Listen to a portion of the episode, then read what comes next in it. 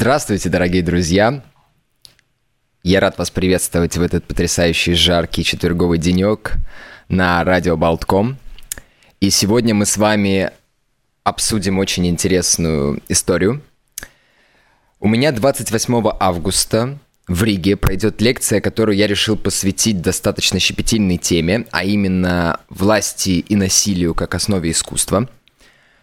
А, я решил сегодня выхватить кусочек и такой небольшой сделать набросочек интеллектуальный, а, который касается насилия в средневековую эпоху, которое было просто интегрировано в культуру, которым пользовались не только власти имущие, но и э, многие-многие другие люди. И мы сегодня проговорим просто некоторые аспекты вообще, как проявляло себя насилие, как оно шло через философию жизни Средневековья. Ну и перед тем, как мы начнем, я еще напомню, что с вами Артур Чех, э, блогер, просветитель, тиктокер и просто классный парень. Вообще, откуда родилась у меня мысль именно про средневековое насилие проговорить, потому что вообще средневековье это та эпоха, которая в последнее время активно стала изучаться учеными, которая активно стала подниматься. И я вот читал интервью с э, Олегом Воскобойниковым, таким потрясающим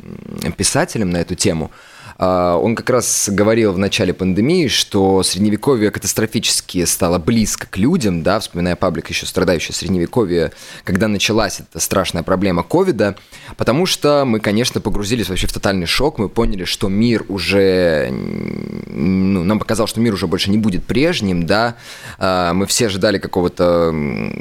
катастрофического конца для себя, мы не знали, что будет впереди, да, эпоха средневековья как раз-таки тема схожа с нашим сегодняшним днем, что люди там не жили, не было у них понимания того, что их ждет завтра. Они не совсем осознавали, что их может ждать впереди, да, поэтому они столь ревностно и сильно вот так вот вцепились в идею э, христианской догматики, да, касательно Царства Небесного, потому что это было хоть какое-то понимание того, что ждет человека впереди пускай после смерти, но хотя бы какая-то ясность, да, человеку требуется вот эта вот ясность, как мне кажется, с психологической точки зрения, да, для понимания того, куда он идет, чтобы его жизнь проходила чуть более счастливо, продуктивно и так далее. Вот когда мы тоже потеряли на какой-то момент, когда нас всех заперли в домах, а, вот это понимание, что же нас ждет завтра, вот эту страшную пандемию, да, этот вирус, который ходит вокруг нас и угрожает каждому из нас смертью, э, мы вот прям погрузились в вот это состояние хаоса, непонимания эпохи Средневековья. Как вообще, в принципе, родилась эпоха средних веков? Да, вот то, что мы сегодня называем средними веками, тогда, конечно же, средними веками не называлось, потому что на протяжении всей тысячелетней истории этого потрясающего периода э, были различные империи, утверждения различных э,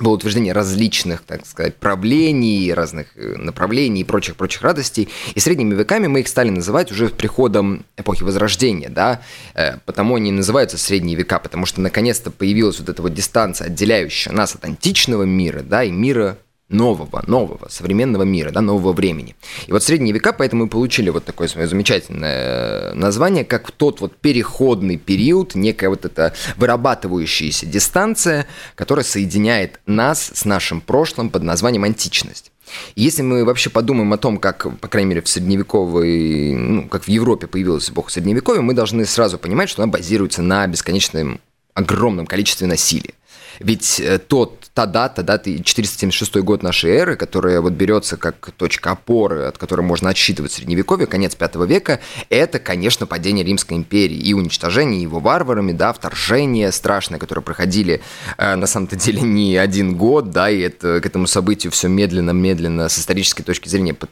подбиралось. И вот когда случилось это уже окончательное свержение римского правления, когда захватили Рим, сожгли его дотла. Ну, не дотла, конечно, много чего сохранилось, но вот этот вот момент насильственного разделения временного отрезка, он уже, в принципе, показывает, что эпоха Средневековья по-своему стоит на насилии. Оно им рождено, оно живет за счет этой глубины насилия, да. И насилие поэтому, конечно же, вошло активно, в принципе, в обиход э, человека средневековья, да, особенно вот в темных веках или в эпоху высокого средневековья, когда уже, в принципе, стали появляться науки, да, когда человек стал постепенно все больше и больше формулировать себя как индивидуальное существо, когда появился номинализм, да, и когда, казалось бы, человек уже вот прям на полных парах несется к возрождению, именно тогда насилие вообще захватило вот прям все слои населения, и на нем оно было построено. Давайте вообще подумаем о том, что такое насилие и как оно связано с таким вот замечательным явлением, которое называется зло, да, потому что все-таки у нас есть как бы две такие массовые категории, добро и зло, благо и зло, что-то отрицательное, да, вот эти две противоположности, которые там, например, активно пропагандировали катары, это такое еретическое я тут, кто смотрит прямой эфир на Фейсбуке, э, я вот так вот гал- э, галочки создаю своими пальчиками, да. Это было движение, которое рассказывало и объясняло мир, как вот эта борьба двух противоположностей, совершенно оба натурально созданных, э, и как бы, которые считали, что в принципе человек сам по себе, да, несмотря на его божественное происхождение, все-таки является тем самым элементом существования, которое и дает позволение злу. А, если мы возьмем и вспомним двух потрясающих мыслителей главных э, эпохи Средневековья, да, мы возьмем ранние средневековые мыслители, это Блаженного Августина, а потом возьмем Фому Аквинского, который продолжал в целом его идеи в 13 столетии, то они пишут о том, что зло есть некая субстанция, которая выражает несущее. Что это имеется в виду? Да, давайте проведем простую вот логическую цепочку. Вот у нас есть мир, который создан Богом, да, в определенные дни творения, и который, в принципе, если он создан напрямую Богом, и Бог в каком-то смысле соединяется с ним, вспоминая нашу вчерашнюю э, ой, нашу прошлонедельную беседу про Микеланджело и неоплатонизм, да, если Бог как бы пропитывает все сущее, как бы является обоснованием его существования, то по определению, ну, по логике, да, должно быть так, что Бо... Божье творение, оно столь же совершенно, как и Бог, потому что Господь в своей основе просто не способен создать что-то несовершенное, ну, как бы на то он и Господь, что все, что он делает, это совершенно, все, что происходит под его рукой, это совершенно. И, соответственно, место вот в этой вот божественной структуре для зла, по большому счету, не должно быть. Это такой достаточно серьезный вопрос. Э, при том, что как бы, если вспоминать тот выпуск, который я делал про баскианское зло, да, то мы помним, что даже тот же самый Босх, выразитель всех мнений Средневековья, считает, что зло все-таки был тем продуктом, который появился еще вот в этом райском саду. Даже задолго до райского сада в образе Люцифера, который возомнил себя более прекрасным, самым крутым вообще и клевым э, персонажем всей, всего сущего, да, и как бы возомнился, пошел против Бога, проявил вот эту вот злую свою э, структуру гордыни и тем самым был свергнут с небес, ну и пошла вся эта замечательная история про ад и так далее. То есть э, происходило огромное количество противоречий. И вот, например, Фома Аквинский, такой вот главный мыслитель 13 столетия, он довел идею существования зла как несущего, то есть чего-то, что не является вплетенным в реальность, созданную Богом, но однако же способную к существованию за счет того, что в ней существует человек, которому дарована свобода воли. И по большому счету именно человеческое существование да, обуславливает существование, соответственно, зла, потому что очень часто то, что мы делаем, да, как бы заставляет нас сбиваться с пути, и в этом, с одной стороны, стороны, как бы прелесть вообще христианского миропонимания, что ты, как существо, которое создано Богом, не являешься его рабом, и тебе дарована свобода воли, твой как бы интеллект, ум, который позволяет тебе самому решать, что происходит, и направлять свои э, все силы существования для того, чтобы познавать как бы прекрасное добро, но при этом у тебя есть возможность как бы оступиться. То есть ты, как человек, по-своему определяешь то, что в мире существует зло, и, соответственно, за злом идет, конечно же, вот главная такая штука под названием насилие. То есть, по сути, насилие – это некий человеческий фактор, а, который к сожалению, существует из-за нашей недостаточной сознательности. И вот, как бы, вспоминая вообще вот эту вот идею насилия как человеческого фактора, мы должны сразу вспоминать главного героя Средневековья, о котором думали все, мечтали все, э, о котором говорили все, и который ни у кого из головы, конечно же, никогда не уходил. Это замечательный Jesus Christ Superstar. Да, Иисус Христос все-таки это некий персонаж, один из самых популярных людей, вообще существовавших в мире. И мы не должны забывать, что весь приколдес, который заключается в Иисусе Христе, заключается в его крестной муки, да, заключается в том, что он пошел на страдания, он стал вот тем самым магнитом для человеческого насилия нами порождаемого для того, чтобы искупить наши с вами грехи.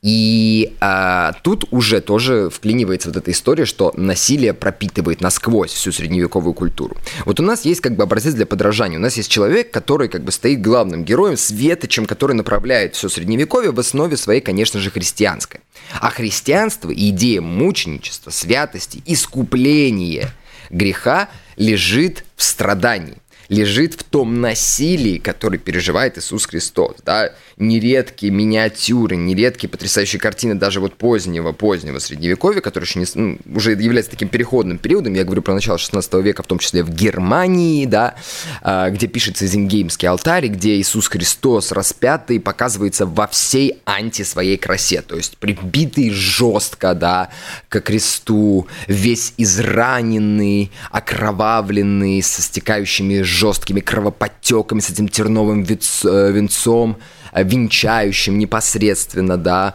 голову Иисуса Христа, его измученное, совершенно прям, не побоюсь слова, выпотрошенное, да, как бы доведенное до изнеможения лицо,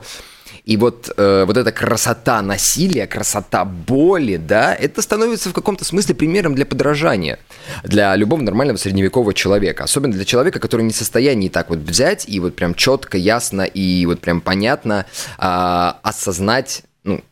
символичность священного писания, да. Многие люди искренне верили, да, что вот то, что прописано в Библии, те события, которые произошли с Иисусом Христом, то есть вот эта вот боль, страсти его и муки, все его избиения, отрывание плоти и вот эти вот э, прибивания к, к кресту, это вот та самая ступень, которая в каком-то смысле может тебя привести к святости и заслужить тебе вот этот вот самый заветный билетик, вип-проход в Царствие Небесное.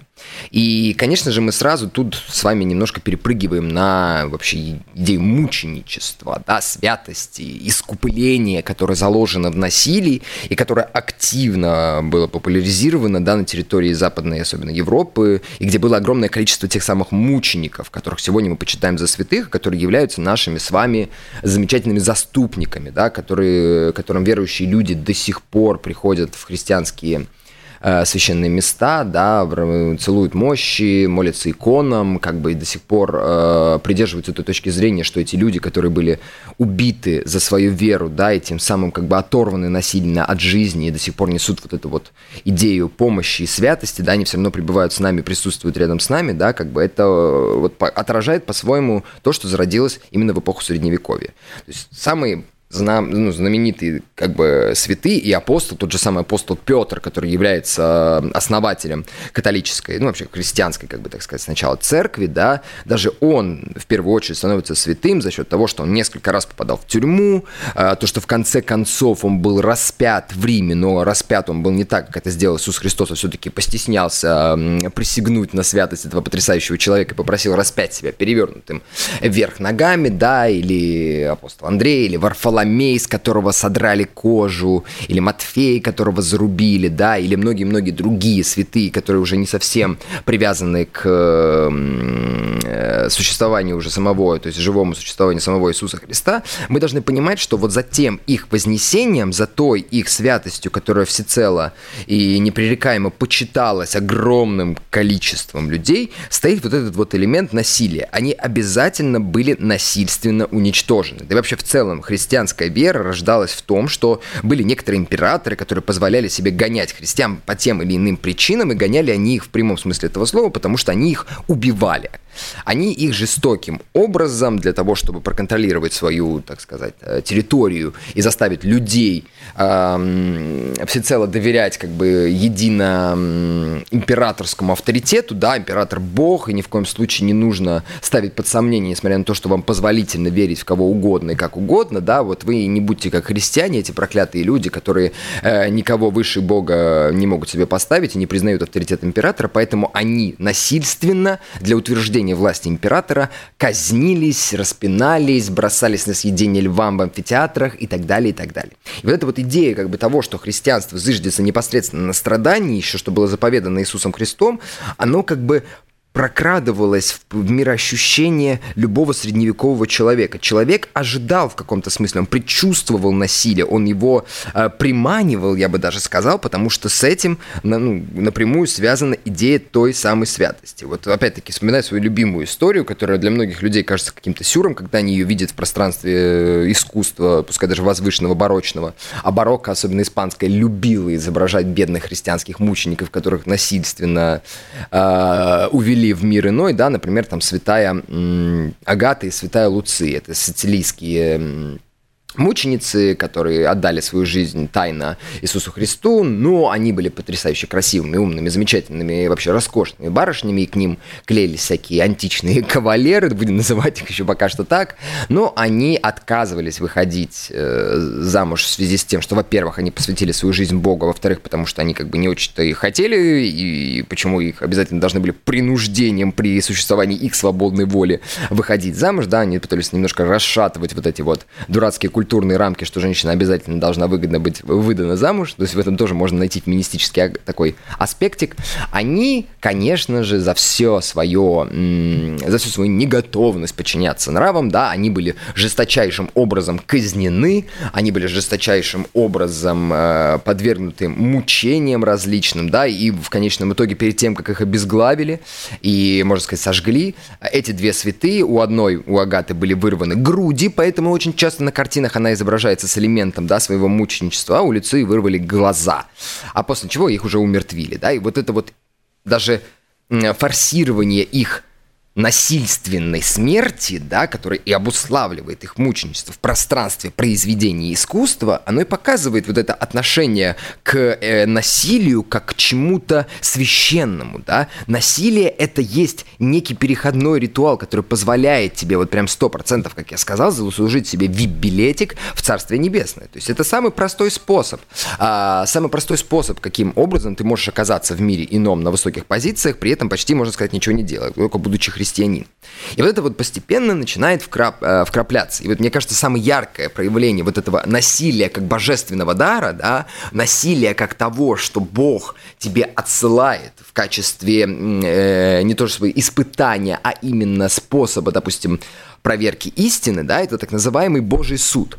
Пожалуйста, не путайте со страшным судом. Страшный суд и ад мы сейчас тоже быстренько вскользь упомянем. Божий суд – это та штука, которая существовала именно в рамках Земли и которой активно пользовались, особенно в эпоху позднего Средневековья, люди для того, чтобы выяснить те или иные э, взаимоотношения, жалобы решить, да, и то есть когда э, простой суд, простые способы э, воплощения как бы справедливости, да, э, уголовно-следственной системы, они не могли быть воплощены, да, и так называемый Божий суд, вот, допустим, может, вы когда-нибудь видели картину Дирка Боутса про легенду Атона Третьего, где рассказывается история, как императору Атону Третьему его жена приходит, говорит, что здесь есть один э, приближенный твой, который хочет тебя предать. Атон разозлился и, как бы посягнув на его тоже, в том числе императорский, в чем-то э, с римским закосом, как бы авторитет, он убивает прилюдно этого замечательного персонажа. Мы о казнях сейчас тоже немножко поговорим. А, а потом обнаруживается, что на самом-то деле жена Атона Третьего оклеветала этого приближенного, потому что она пыталась совратить обратить его на сексуальные отношения, а он, будучи праведным христианином, хорошим мужчиной, да, уважающим,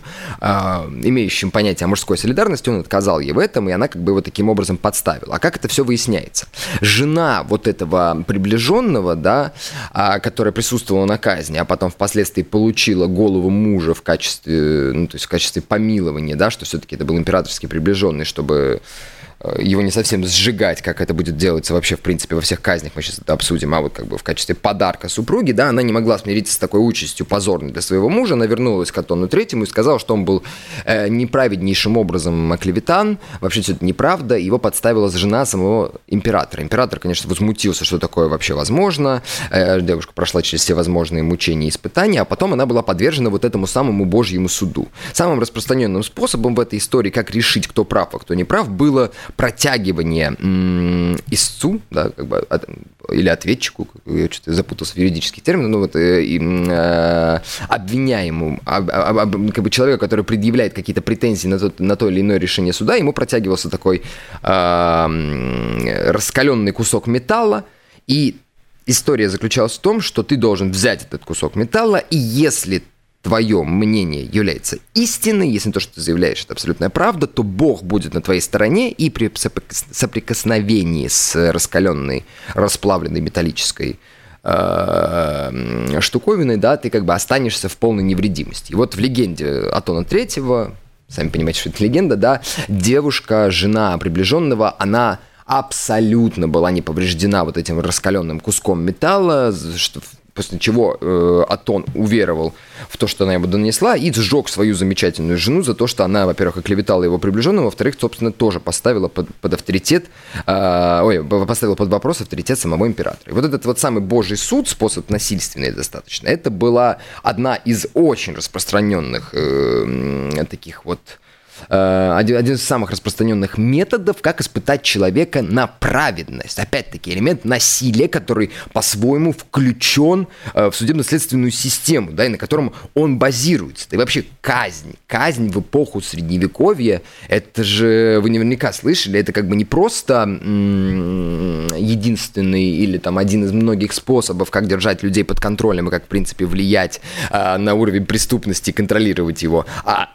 это тот способ, как с одной стороны власть может утвердить свой бесконечный авторитет, а с другой стороны, как власть может контролировать массы за счет зрелищности этого священного, можно сказать, ритуала. Вы наверняка читали истории, что особенно тяжкие преступники, покушавшиеся на, на королей императоров, да, которые слишком сильно богохульствовали, когда их казнили, это был самый и вот самый-самый театрализованный ритуал, который вообще в целом происходил в городе, не считая некоторых мистерий. То есть заключенные для начала, когда он ловился, и как бы там не было такого понятия, как презумпция невиновности, да, тот или иной заключенный, когда был пойман м, полицией, он автоматически считался виновным. То есть следствие, следствию не нужно было изначально как бы доказывать, что этот человек виноват, э, для того, чтобы схватить его под стражу. Да? Не было такого предследствия. Это все было продуктом уже пост э, пост, после пребывания обвиняемого в тюрьме. И первый, самый распространенный способ, как у обвиняемого выбить э, признание, это, конечно же, подвергнуть его пыткам, такому испытанию, да, и тело становится вот первым проводником, через который вообще э, правосудие может являть свою замечательную мощь и правду. И бедный несчастный человек, который очень часто, конечно же, мог быть совершенно невиновным, но часто бывало, что он был и виновен, то есть это такой двойственный вопрос, да, его пытали для того, чтобы, с одной стороны, его проверить, как бы посмотреть, бог ли на его стороне, потому что если он выдержит все пытки и все-таки не признается в том, что он виновен, то получается, что бог на его стороне, что он выжил, что он смог с этим справиться, и даже это очень ну, часто могло быть причиной, чтобы человека, в принципе, отпустить, да, потому что он все-таки прошел через вот эту вот насильственную пытку и доказал, что бог на его стороне, и, соответственно, правда и истина тоже на его стороне. Но бывало, что это все заканчивалось, конечно, конечно же, признанием нашего замечательного подсудимого, после чего как бы уже там добирались дополнительные доказательства, которые не всегда э, вообще были, ну, требовались, да, и начинался священный процесс казни, который проходил через много уровней насилия, как вот этого утверждения. И что происходило, да, заключенного, которого очень часто выводили на публику и вели примерно по одному и тому же маршруту, вне, вне зависимости от того города, где происходит вот это священное действие, да, неважно, будь то Венеция, там, будь то это французские города или немецкие города. Его проводили по всем главным центральным улицам, как бы всех, приманивая всех э, горожан для того, чтобы они смогли рассмотреть этого преступника в лицо и как бы высказать ему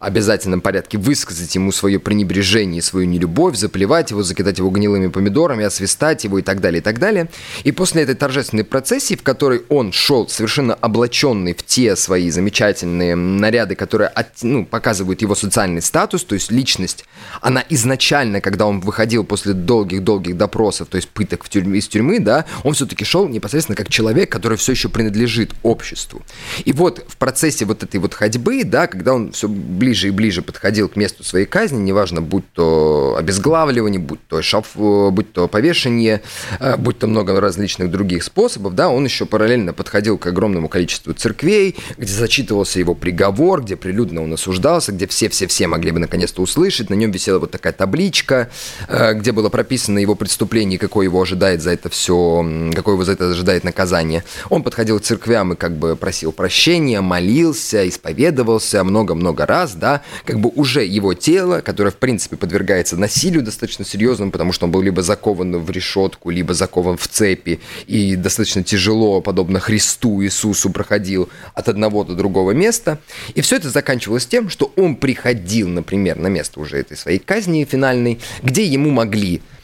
отрезать руки в случае э, убийства или воровства в особо тяжком размере. Ему могли раскаленными щипцами начать прилюдно вырывать куски плоти и обжигать все эти места, например, там раскаленной серой или какими-нибудь другими не самыми приятными жидкостями, да, после чего еще его могли подвергнуть абсолютно разным пыткам, и все это в конце концов вообще могло закончиться четвертованием, и только после этого повешением. Его могли расчленить в прямом смысле этого слова, разрезать ему торс и сделать это с особо быстрой и точной такой скоростью, да, для того, чтобы все внутренности, которые из него вытаскиваются, прямо на его глазах, пока он еще является живым, можно было сжечь,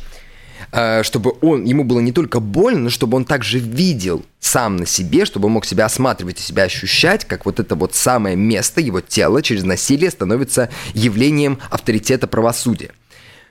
И после чего уже он был тогда убит, и либо от него абсолютно полностью избавлялись, это была тоже часть прилюдного шоу, когда полностью сжигались расчлененные куски тела того или иного персонажа, да, для того, чтобы стереть его память, либо эти кусочки тела могли быть развешаны на территории всего города в качестве назидания для всех остальных людей, и в том числе в качестве искупления этого самого преступника ну, его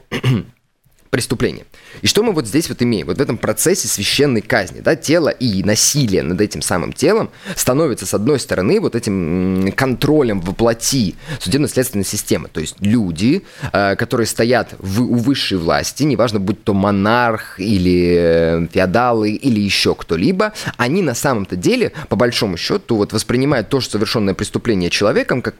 частное оскорбление, да, и они имеют право, как вот эта вот судебно-следственная система, отомстить преступнику за то, что тот поставил под, э, под сомнение авторитет не только их, но и, в принципе, авторитет добродетели, да, что как бы та добродетель, которая несется с помощью церкви в мир, да, позволяет себе кто-то ее нарушать, хотя по-своему это считается всеобщим законом, да, и ему за это в прямом смысле нужно отомстить, то есть насилие – это основной способ, как человек может получить прощение – и вот второй момент этой истории, да, что как бы именно специально производится такая театрализованная казнь именно над телом, а не над душой, как это происходит на самом-то деле в современную уже эпоху, начиная со второй половины 19 столетия, об этом мы поговорим уже на самой лекции, да, а вот это насилие над телом является и моментом искупления, моментом проявления Божьей, Божьей благодати над мертвой плотью, которая в целом не особо сильно котируется в эпоху Средневековья. То есть тот факт, что человек постепенно подвергается страшным мучениям насильственным путем, да, и постепенно его тело преобразуется в так называемое ничто, да, освобождающее возглавляющий его дух,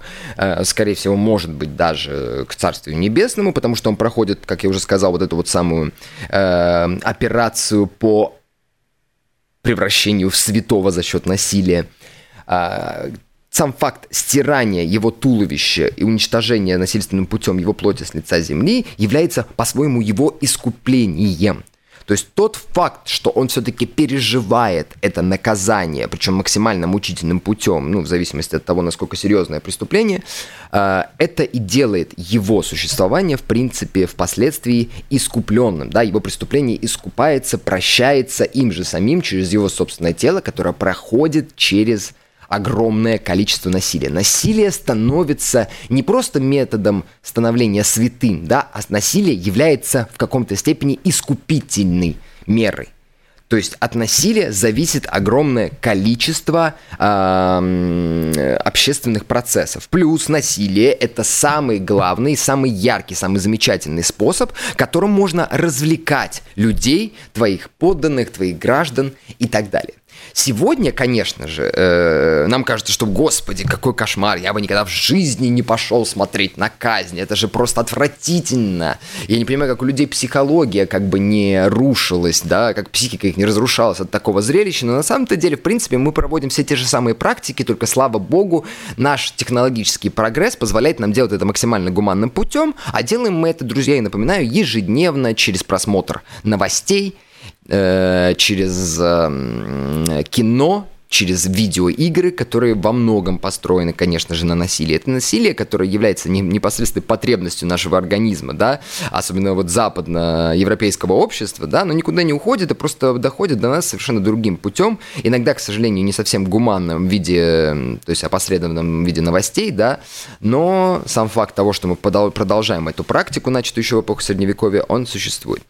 И следующий момент, конечно же, который э, выливается в непосредственную связь как бы с насилием и насилие как способ вообще в целом существования, это, во-первых, крестовые походы, которые были особенно популярны с э, конца 11 столетия в эпоху Средневековья, которые производились вплоть до 10 раз, да, когда они воспользовались, конечно же, в политических целях. Это случилось, когда э, в тот самый век, в 11 век, когда разделилась византийская православная церковь и римская католическая, да, и Алексей I, если не изменяет память, Камнин обратился к Западу с целью попросить помощи о том, что на них нападают э, турки-сельджуки, да, им нужно спасти как-то Константинополь от разграбления, и наш замечательный э, Папа Римский подумал, что это отличный способ утвердить авторитет церкви, показать, что все-таки католическая церковь не зря отделилась и является намного более крутой, чем византийская, плюс заодно это был отличный способ воспользоваться огромным количеством вооруженных аристократов, так называемых, да, которые претендовали на то, чтобы схватить в свои руки, в том числе церковную власть, церковный авторитет, их можно всех вон туда подальше куда-нибудь свинтить, пускай они там воюют с этими с, э, с этим исламом. Я быстренько сейчас, он прочитал замечательную э, речь во Франции, знаменитую, да, где обвинял мусульман в том, что они кровавым образом уничтожают христиан и вообще не э, издеваются над бедными паломниками, которые ходят в Иерусалим поклониться гробу Господню, что было не совсем так, я бы сказал, даже совсем не так, потому что в тот момент мусульмане вели себя достаточно этично по отношению и терпимо по отношению к другим религиям, да, но вот он воспользовался вот этим вот священным насилием и вообще сделал насилие священным моментом для того, чтобы утвердить свой авторитет, для того, чтобы слить неугодных ему людей, а заодно, чтобы как бы попутно абсолютно грубо говоря, помочь Византии справиться с наступающими на них мусульманами. И, как вы знаете, первый крестовый поход вообще прошел достаточно серьезно, он увенчался успехом. Ну, увенчался он успехом не тогда, когда пошли первые люди, которые послушали эти э, замечательные вдохновенные речи. У папы был такой тур по Европе, да, где он читал эти замечательные лекции о том, как нужно уничтожать неверных, и огромное количество крестьян, которым обещали мед и молоко, да, текущие по рекам Святой Земли, они просто ломанулись, совершенно не понимая, что такое совершенно не понимаю, что такое вообще в целом военное дело, да, и куда им нужно идти, потому что они огромной стотысячной толпой, ходя между городами и подходя к каждому из городов, спрашивали, извините, это Иерусалим? Господи, как же это ужасно, да? Они в конечном итоге, когда добрались до священной земли, их жестоким образом уничтожили э, турки совершенно без потерь, и только рыцари, пришедшие им на смену, у которых была официально назначенная дата, да, они смогли справиться, захватить Иерусалим, образовать в той э, земле несколько европейских таких вот государств, э, таких правлений, а, но и закончилось это в конечном счете тоже все очень плохо. Вот этих вот крестовых походах, вот этих вот священных войн, которые происходили и внутри Европы, и за ее пределами, да, и вообще войны, как какого-то священного действия, то есть насилия как чего-то священного, которое помогает тебе, опять-таки, утвердиться в Царстве Небесном, это обратная сторона, да. Человек не только испытывал на себе в эпоху Средневековья насилие, но он же также через свое тело проносил это насилие в общество, то есть он был и жертвой, и совершавшим это насилие. И по-своему он как бы вот в этих вот священных войнах, в этих постоянных казнях, в болезнях, не забываем, что были и было огромное количество эпидемий, да, была страшная высокая сме- детская смертность, от чего, да, средний возраст кажется таким маленьким в эпоху Средневековья. То есть вот это вот весь огромный уровень насилия, ведущий к смерти, это была нормальная среда, в которой пребывал средневековый человек, да. Поэтому появляются такие замечательные сюжеты, там, например, в Пизе, э, или в Палермо, или знаменитая работа Брейгеля, называющаяся «Триумф смерти», да, вот это ощущение и видение бесконечной вот этой смерти, присутствующей вокруг, которая э, к XIV веку представшая в образе либо фурии, либо скелета на скелетонном а, на скелетном таком коне, да, с луком или косой, на, вот просто всех уничтожает, выкашивает как траву вне зависимости от социального статуса и вне зависимости э, от богатства и прочих-прочих радостей, да, вот эта смерть, она неминуема, она повсюду, она обуславливает вообще человеческое существование, и это то, что происходит постоянно. И вот человек по-своему являлся и вот, вот этой вот самой игрушкой смерти, игрушкой насилия, и жил этим насилием, потому что сам его совершал с одной стороны, и с другой другой стороны, был его постоянной жертвой. Он был постоянной жертвой насилия, идущего от Бога и обуславливающей его святость. Он был постоянной жертвой э, судебно-следственной системы, и он был постоянной жертвой бесконечно возникающих войн. Ну и плюс он сам, участвуя во всех этих историях, становился инструментарием насилия.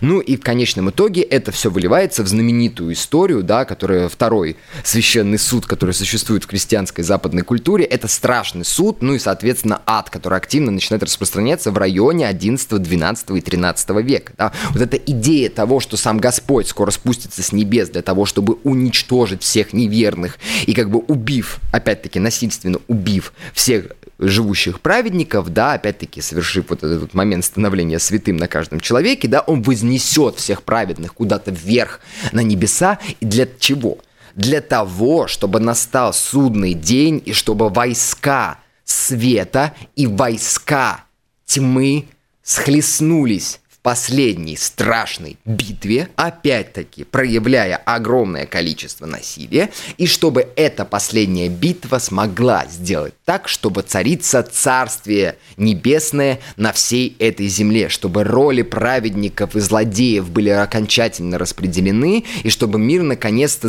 пришел к своей завершенности, то есть э, воплощению то, того замысла, который положил в него Бог еще когда-то давным-давно, когда он этот мир, в принципе, создавал канал, да. И вот это вот священное запредельное насилие, да, к которому на самом-то деле все равно идет абсолютно каждый человек, оно логичнейшим образом рождается из того, как человек жил на протяжении многих веков. Потому что насилие – это основа его культуры. Насилие – это то, что порождает принципе средневековую культуру, и поэтому средневековая культура вокруг этого насилия так много мечется. Поэтому на своей лекции я буду показывать огромное количество средневековых изображений, ну, которые казни изображают, которые изображают военные походы, которые изображают мучения бедных крестьян, живущих в бесконечной преступности. Да, я все-таки тоже тут один такой момент а, забыл упомянуть, что Э,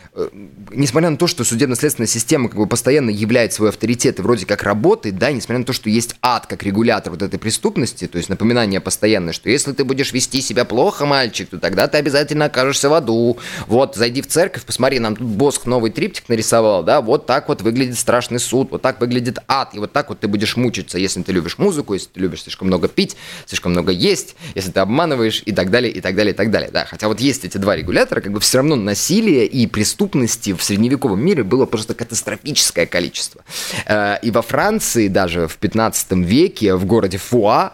а, пытались даже запретить людям ночью выходить на улицу, потому что не существует освещения, не существует камер наблюдения, ничего этого нет, и поэтому для насилия совершенно нет никаких препятствий. Что уж там говорить про э, территории за пределами средневековых городов, то есть вот эти темные леса, где помимо э, волков, демонов, бесов и прочих радостей, даже живут вот эти преступники, которые только и ждут твоего прохода мимо них, чтобы тебя убить, расчленить и забрать все твои богатства. То есть вот эта вот преступность, да, она была повсюду, она поджидала тебя на каждом шагу. И если ты вдруг не сможешь дать сопротивление своему, э, э, дать сопротивление нападающему на тебя преступнику, если ты не сможешь проявить насилие, то ты сам станешь жертвой насилия, которое существует просто везде. Ведь злу дана возможность себя проявлять ну, в огромных количествах. Нет ограничительных всяких функций. Да? Сегодня освещение на улицах и камеры видеонаблюдения – это отличный регулятор, да, который помогает людям все-таки держать свои такие иногда агрессивные, неприятные э, эти посылы